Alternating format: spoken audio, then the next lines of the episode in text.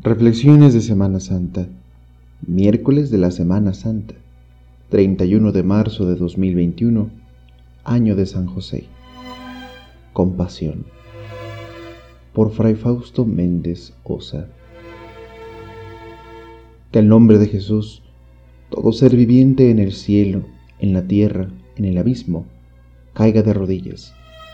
Que el Señor aceptó por obediencia hasta la misma muerte y una muerte de cruz. Por eso confesamos, para gloria de Dios Padre, que Jesucristo es el Señor. Y es el Señor porque el Padre ha sido misericordioso y nos ha librado del poder del enemigo.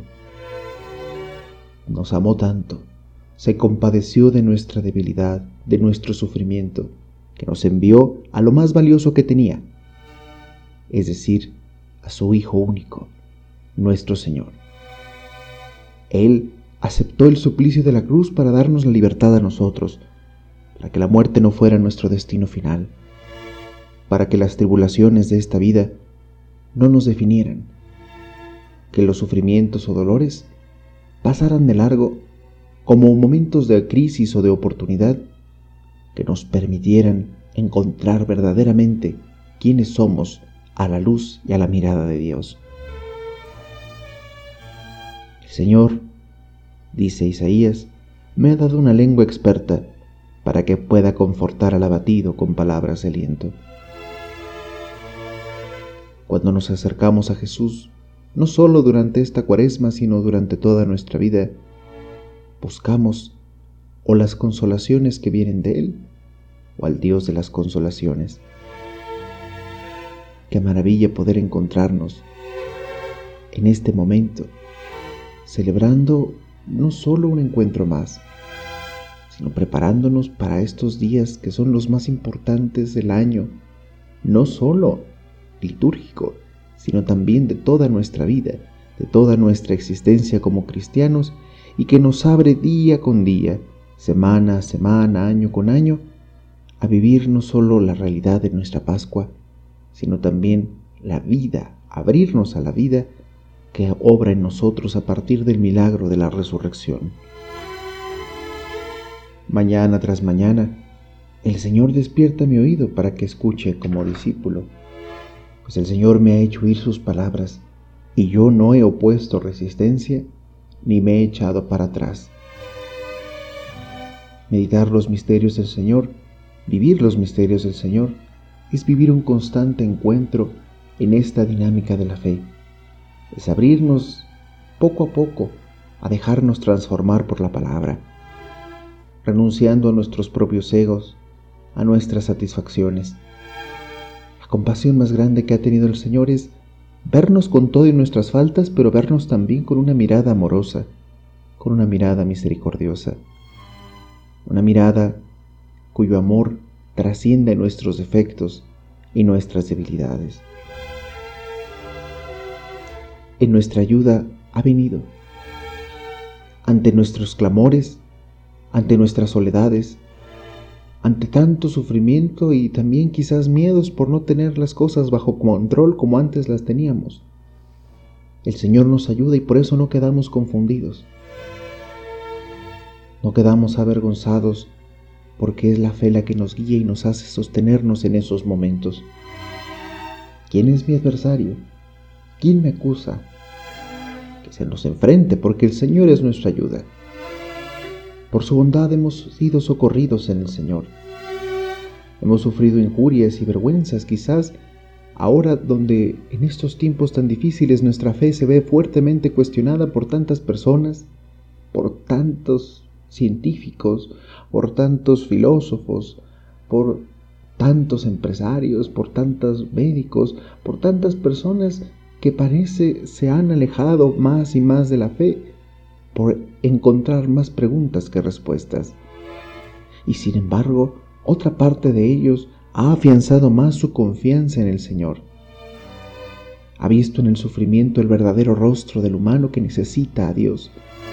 Ha contemplado al hombre en una dimensión donde llega a un límite que no puede resolver y lo llama y lo invita a seguir pensando a la luz de un Dios que más que resolver todo, ilumina más y más el misterio que es el hombre ante el mundo, ante la realidad y sobre todo ante Dios.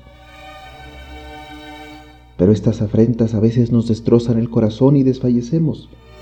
Esperamos compasión y a veces no la hallamos entre tanta duda y entre tanta incertidumbre. Buscamos quien nos consuele, pero a veces no los logramos encontrar. Pero en nuestro canto, en nuestra oración, acudimos al Señor, proclamamos su gloria y le damos gracias, porque se alegran con Él los que sufren. Quienes buscan a Dios tienen más ánimo, porque el Señor nunca desoye al pobre, ni olvida al que se encuentra encadenado. Por eso, Señor Jesús, Rey nuestro, solo tú has tenido compasión de nosotros, incluso con aquel que te vendió en treinta monedas de plata. Tú seguiste ofreciéndole tu corazón, su amistad, aunque él no quiso. Tú aceptaste obediente tu misión. Ah, Señor, que también nosotros, aunque a veces nos veamos traicionados, sepamos aceptar los bienes y los males de esta vida como momentos que nos ayudan a acercarnos más a ti, pero que no nos definen, que no nos determinan y que no son parte, sino de un plan amoroso que nos invita a darnos cuenta de que tú eres el dueño de nuestra vida y que sin ti nada podemos.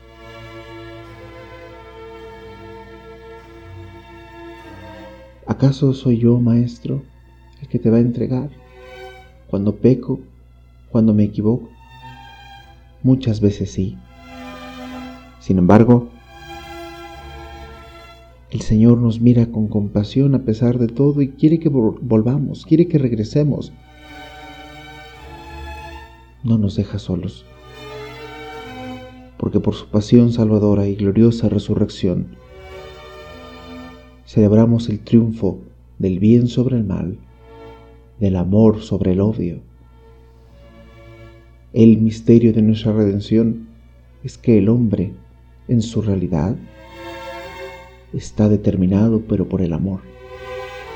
Porque el amor siempre lo salva, porque el amor lo sana, porque el amor es el que une a las voces, es el que se une a las voces de alabanza para que profundamente veamos el misterio del amor de Dios encarnado en cada uno de nosotros en la Eucaristía en todos los sacramentos.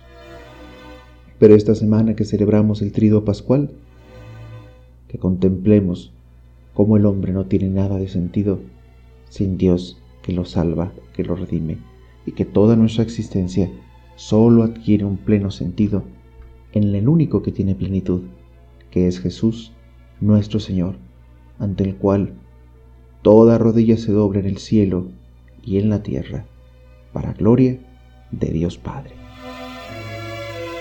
Cuaresma fue tiempo de búsqueda. Esperemos haber sido encontrados por Dios.